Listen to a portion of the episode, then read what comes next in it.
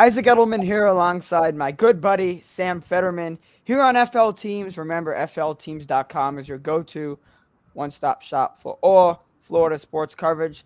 And if we want to cover all of Florida, we have to break down most, if not all, of the college basketball teams in the state of Florida. So I have my good buddy Sam Federman, who's currently at Syracuse. The last time I saw him was actually in Houston at the Final Four. How are you doing, Sam? I'm doing great. It's, I mean, it's Christmas. That's what it is for me. The first day of the college basketball season. Basically, every team or almost every team is getting on the court today, get first looks. I'm headed to the, to the SU New Hampshire game tonight. I'm just so excited for basketball. We're just a few hours away from the first D1 versus D1 game. We've already seen some of the D1 schools take on some D3s and D2s. I mean, we're so back. Yeah, absolutely.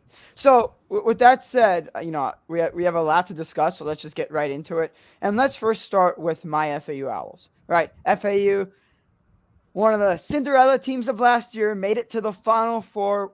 They were one shot away from making the national championship game. They returned seven starters. Michael Forrest is really the one piece who has moved on because he graduated. And this is the first year in the AAC. So they're going to have to get through Memphis like they did last year in the in the round of 64 in March Madness. And really the, the big thing to look out here, Sam, is their tough schedule. Right before before you analyze this team, they're gonna play your Loyola Chicago in the Barstool Invitational this Wednesday, Butler in either Penn State or Texas A&M in the ESPN Invitational, Illinois at MSG for the Jimmy V Classic, St. Bonaventure for the Basketball Hall of Fame Classic, and then Arizona and Las Vegas. That that's just crazy to to just hear because it's FAU. So, just what are your initial thoughts about this Owls team? I mean, I think that people are a little bit divided on FAU this year mm-hmm. because mm-hmm. there's a lot of people that seem to think that oh, they made the final four, they return pretty much everybody. You, you have to rank them in the top 10, top 5. And then there's the school of thought that thinks that just that kind of thinks it was fluky. And I'm here to say the final four run, every final four run is fluky. Every NCAA tournament run is fluky. It's not a hit on FAU to say that they're not going to make the final four again. And remember, this they were 17th in KenPom last year. So ranking them in the 17 in the 15 to 25 range is not crazy. KenPom right now has them at 37. Um, that's a little low for me, but again, they hit their 100th percentile last year, and I would be surprised if they improved because it's so hard to improve from making the final four and going 30 like 34 and whatever it was. they were really good and they're going to be really good again. It's just the fact that they probably won't win quite as many close games as they did last year. And lightning doesn't strike twice. The thing is, if they mm-hmm. if they finish 33rd in KenPom, they and they lose in the first round of the tournament as like a seven seed, it's not a failure per se. I mean, sure, they're probably never going to have a team with expectations of making it this far ever again, but it's not a failure to make the tournament and be really good all year and just not make a deep run because mm-hmm. people seem to people seem to put so much weight on an NCAA tournament run, which anything can happen. And they bring back Johnell Davis, Alijah Martin, two guys that I think are pros. Vlad Goldin in this post, that's a really important hmm. piece. And the depth is still there with Weatherspoon and Rosado, and and you bring back Greenlee and Boyd, and it's still a super talented group. And in the American, there's going to be fewer games against really bad teams and more games against top 100 caliber teams. I mean, you got not just Memphis, who's a top 25 team, you've got Tulane, um, who's a top 100 team. UAB and North Texas are also in my top 100. USF um, is not quite in my top 100, but they can be there. And then the non conference schedule. Dusty May scheduled this year yeah, because he knew that he's not going to have a ton of quad one opportunities. He'll have a bunch of quad two opportunities but he's scheduled with a buffer. Build build some wins in that non-conference, build up a resume, and you're gonna and you can make it into the tournament. Last year they they lost one non-conference game, and they were they were nine seed. It was really tough.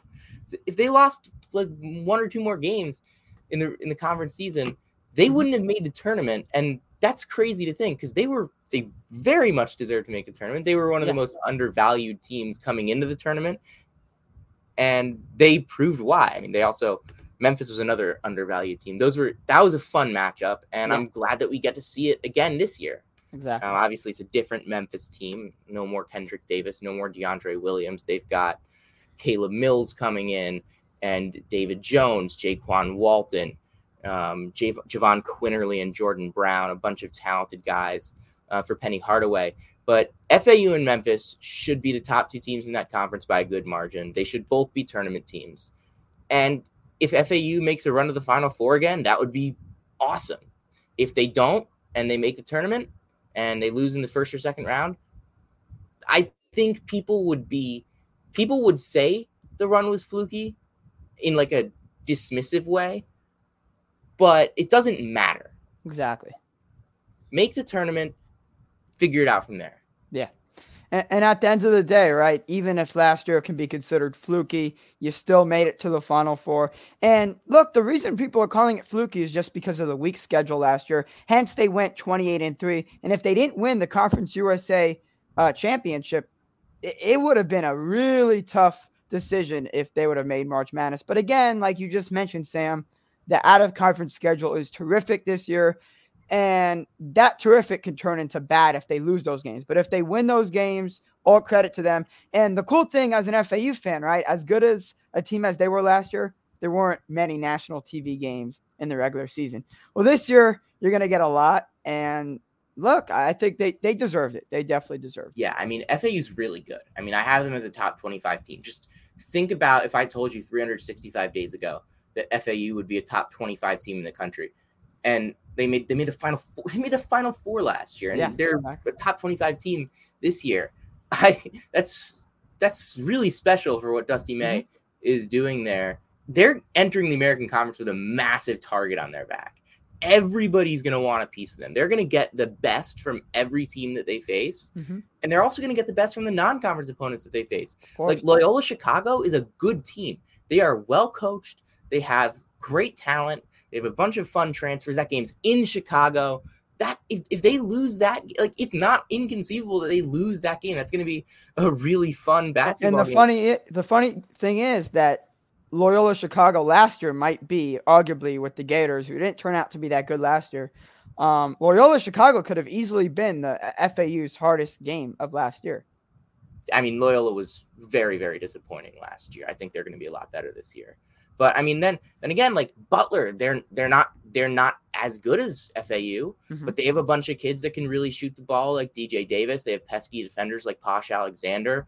They got some um, interesting wings, Telfort and Pierre Brooks, and I mean, there's no reason why Butler can't beat FAU. I mean, I, I would pick yeah. FAU to win that game, but like, there's some potential landmines here for FAU, but you need to survive the landmines to yeah. build a resume. Exactly.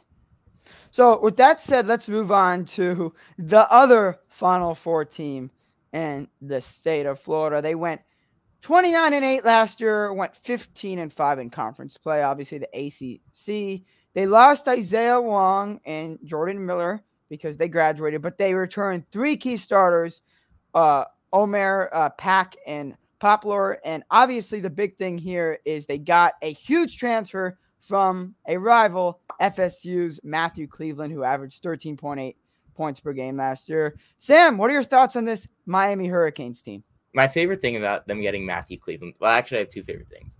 Uh, in February, he hit a buzzer beater to beat Miami. Yeah, and did and did this, and then he was coming, and he, now he's now he's one of their top players. He's going to be really important for them. The other, my other favorite thing is you could not find a more perfect Jordan Miller replacement in the transfer portal than Matthew Cleveland. Long, athletic, can shoot, can defend. He's he's the perfect fit for for what Larrañaga wants to do with this program. And Nigel Pack kind of struggled at the beginning of last season. He really started to come on late, and he was a big, obvious, big transfer pickup from Kansas State last year. And it took him a little bit to get settled in. Once he got settled in, that, that team was deadly. Um, Norchad Omier is still one of the best rebounders in college basketball. A little bit undersized, big, and then they'll also have freshman Kyshawn George, who I've heard really good things about. They they like what he brings to the table, and Bensley Joseph can take a step forward. Wooga Poplar has gotten a lot of hype this offseason. Larrañaga really likes what he can bring to the table. There is a lot to like about Miami, but like I don't see them their regular season ceiling being crazy high. It's probably going to be a similar type of regular season, maybe a little bit worse than last than last year as the last couple years. Mm-hmm. They're going to be really good. They're not going to be an elite level team. I have them around the top 20 group and I mean, Larrañaga can really coach. Uh, we know how well he's done in the last couple years in the tournament. Guard play wins, and Nigel Pack with Poplar and Joseph, and the versatility and switchability, flexibility, and the rebounding Omier provides. Mm-hmm. I mean, they, they made it to the Final Four last year, and they, they yeah. beat some really darn good teams. They beat Houston along the way. I, I don't like, I, I hate making like tournament predictions as far out, but like if Miami ended up back in the Final Four, I wouldn't be surprised. So now let me ask you because unlike FAU, Miami is a proven team. If they win a lot of games, they get respect because they're in a tough conference, right? The ACC. So because they're so proven, though, there's high expectations, right? Because with FAU, like you said, if they make it to March Madness but lose in the first round, that that's still going to be like well no i think that that's my expect that's like my thought yeah no most, no, most people think that fau is like final four or bust and i think no team should ever be final four or bust. Final yeah. four or bust is a myth. So with the canes what would be kind of the stage where you say this is disappointing is it is it like losing in the first round of march madness? I mean, there's so much variability when it comes to a team like Miami because they can give up 85 points to anybody, and they could also score 85, 100 points on anybody. Mm-hmm. I mean, I don't think I'd call it a disappointment if they were like a nine seed or like a 10 seed, but if they are like just hanging on to the tournament and like if they end up in Dayton in the first four, prop it's a disappointment. I'm I mean, the ranges of what can be a successful season, because the circumstances change every single year. Even if the play, even if you return a good portion of your team, the circumstances will change every single year. Mm-hmm. Um, if Miami, if, if Miami, if, if the ACC is like super weak and Miami loses some loses some bad games, then then it's a disappointment. But if but if the ACC is pretty is a little stronger than we expect, and say a team like Syracuse or Wake Forest is better than people are expecting, and Miami drops some games and finishes like fifth and gets like a 10 seed. It's not necessarily a disappointment yeah. versus if they if if they just if they lose if they lose to depends really on who they end up losing to. Mm-hmm.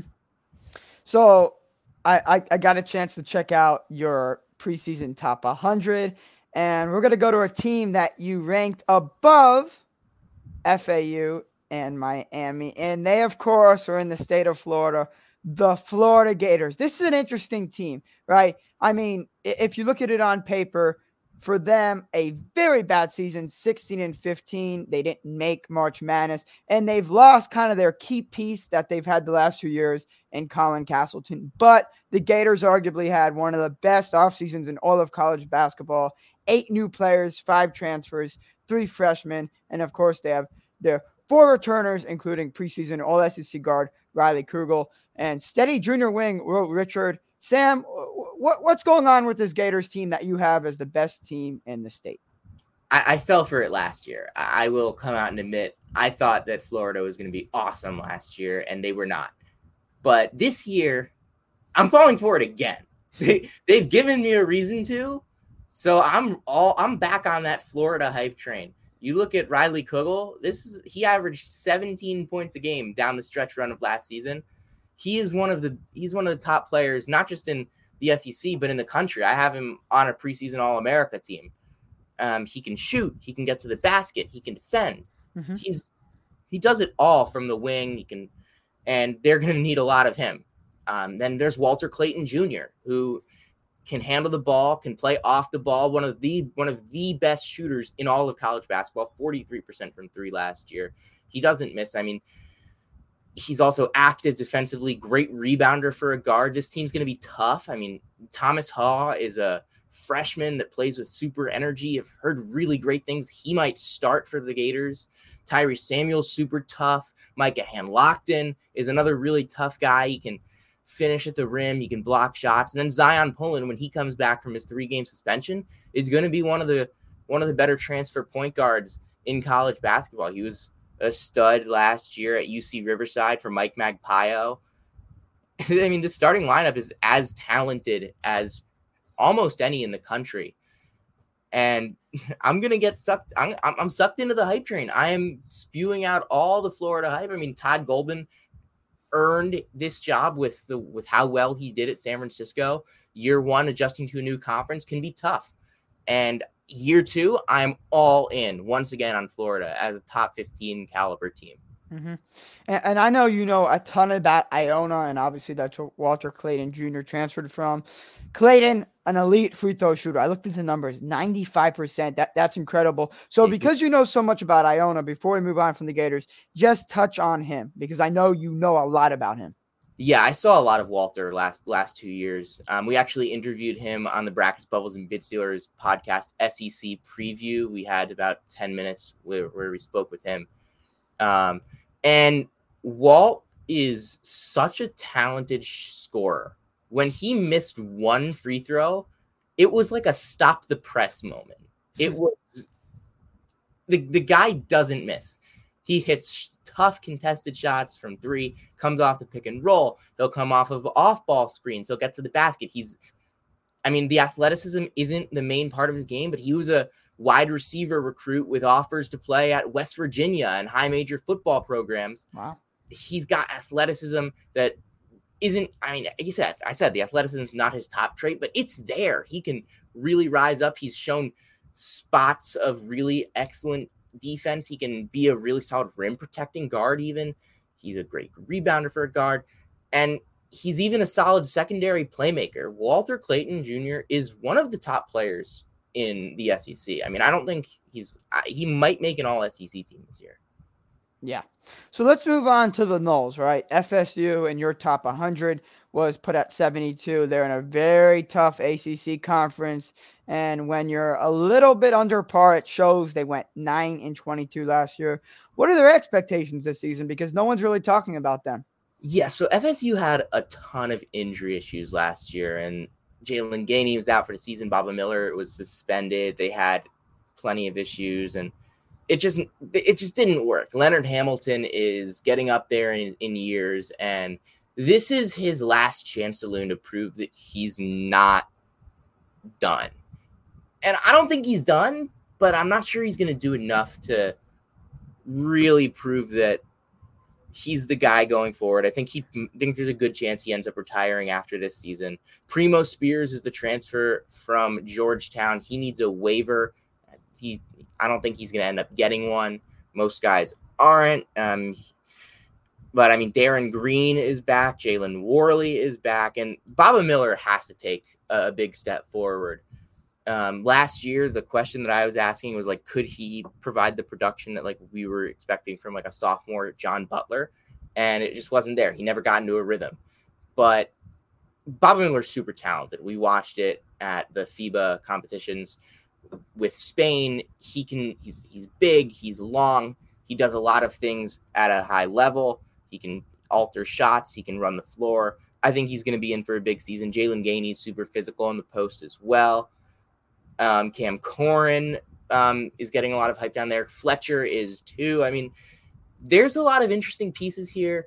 FSU, though, outside of that group of like the tournament caliber ACC teams, there's not a ton to be excited about in the ACC outside of those outside of those teams. And FSU, it's probably going to be a tough year, but not as tough as last year. Not even close. They'll they'll be an NIT caliber team, but mm-hmm. I don't. I'm not sure they'll flirt with the tournament very much. Let's move on to UCF. The Knights went 17 and 13 last year in the AAC. This is now their first year in the Big 12. What can we expect from the Knights? And maybe tell the Knight fans listening kind of what to expect in the Big 12. A lot of losses. I mean, UCF, you, you look at this roster, it is not built to compete in a high major conference. Not at all, let alone the best conference in college basketball, the Big 12. I mean, UCF had a great year last year, but like they also had an NBA lottery pick on that team in Taylor Hendricks. They had Brandon Suggs, Ithiel Horton, CJ Kelly. All those guys are gone. Like those guys were key contributors for this group. And like, yes, you had an NBA lottery pick, a freshman that averaged 15, 7, and two blocks and shot 40% from three. He's gone. A lot of your top contributors, they're gone. You're you really need to get a lot out of Darius Johnson, out of Shemarri Allen, CJ out of guys like CJ Walker and Jaylin Sellers. And I, I just don't think those guys have what it takes to be Big 12 starting caliber players. Mm-hmm. Johnny Dawkins is like, I, I don't think Johnny Dawkins is a Big 12 caliber coach. I I think that UCF is going to learn the hard way what it takes to be a high major basketball program. They might go the whole year without winning three or four Big 12 games. Hey, at least you're being straight up. And this is the analysis we need, right? On FL teams because we, we can't always show love to the Florida teams. We need to share the truth. So, I mean, if, if they are to do pretty well, I mean, then I would say a Shemarri Allen um, breakout. He, he was really he was really good at Kansas City. Mm-hmm. Um, if if they were to have a good year this year, Darius Johnson and Shemarri Allen would have to would have to be really exciting. Awesome. So we don't have much more time, and obviously there's a ton of more college basketball teams in the state of Florida. So just before we leave, is there anything you want to touch on, whether it's USF, FIU, Florida Gulf Coast? Yeah, so USF has a brand new coach in Amir Abdur Rahim from Kennesaw State, and he brings uh, Chris Youngblood along with him. Uh, they also have a freshman point guard that I like, Jayden Reid. I'm not sure how much run he's going to get, but I, I like him.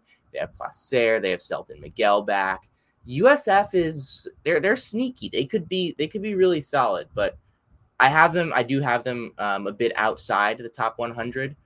But if they were if they ended up finishing as a top 100 team in, in the metrics, I wouldn't be shocked at all. Um, FIU might have one of the most underrated players in the country in Arturo Dean. Um, they lose Denver Jones, but Dean is going to be one of the top players in Conference USA this year, and FGCU with Isaiah Thompson um, and Pat Chambers at the helm. There's there's always a lot of fun stuff there. Awesome, Sam. Thank you so much for your time. Really appreciated all of your Florida analysis. Before you go, though, tell the, the viewers listening where they can find you because I know, and, I'm not just saying this because you're my friend, you really are one of the must follows in terms of college basketball. Thank you. Thank you. So, um, at Sam underscore Federman on Twitter that's my main platform. I write for Mid Major Madness, um, covering the Metro Atlantic Athletic Conference and other Northeast based mid majors. That's basically where you can find me. I'm also going to be um, doing some stuff for Daily Dose of Hoops this year, um, in some other and in some other capacities. Also, the Brackets, Bubbles, and Bid Stealers podcast at BBBCBB podcast on Twitter. Um, you can find that on Spotify as well, on YouTube, wherever you get your podcasts. Um, but it's it's mostly a video show, so um, I would I would advise watching it rather than listening to it. But listen to it if you have to. Um, that's great. Um, and just Isaac, thanks so much for having me on, and I'm really excited to watch more basketball this year. Yeah, no, thanks so much for taking time out of your day. I know the D1 D1 games haven't started yet, but hey, Sam, you're the man because you watch everything college basketball related. So again, just uh, uh, really appreciate you for coming on. And guys, remember follow at FL Teams and check out flteams.com. And we'll we'll be covering college basketball throughout the entire season. Go Thanks Orange. So bye bye.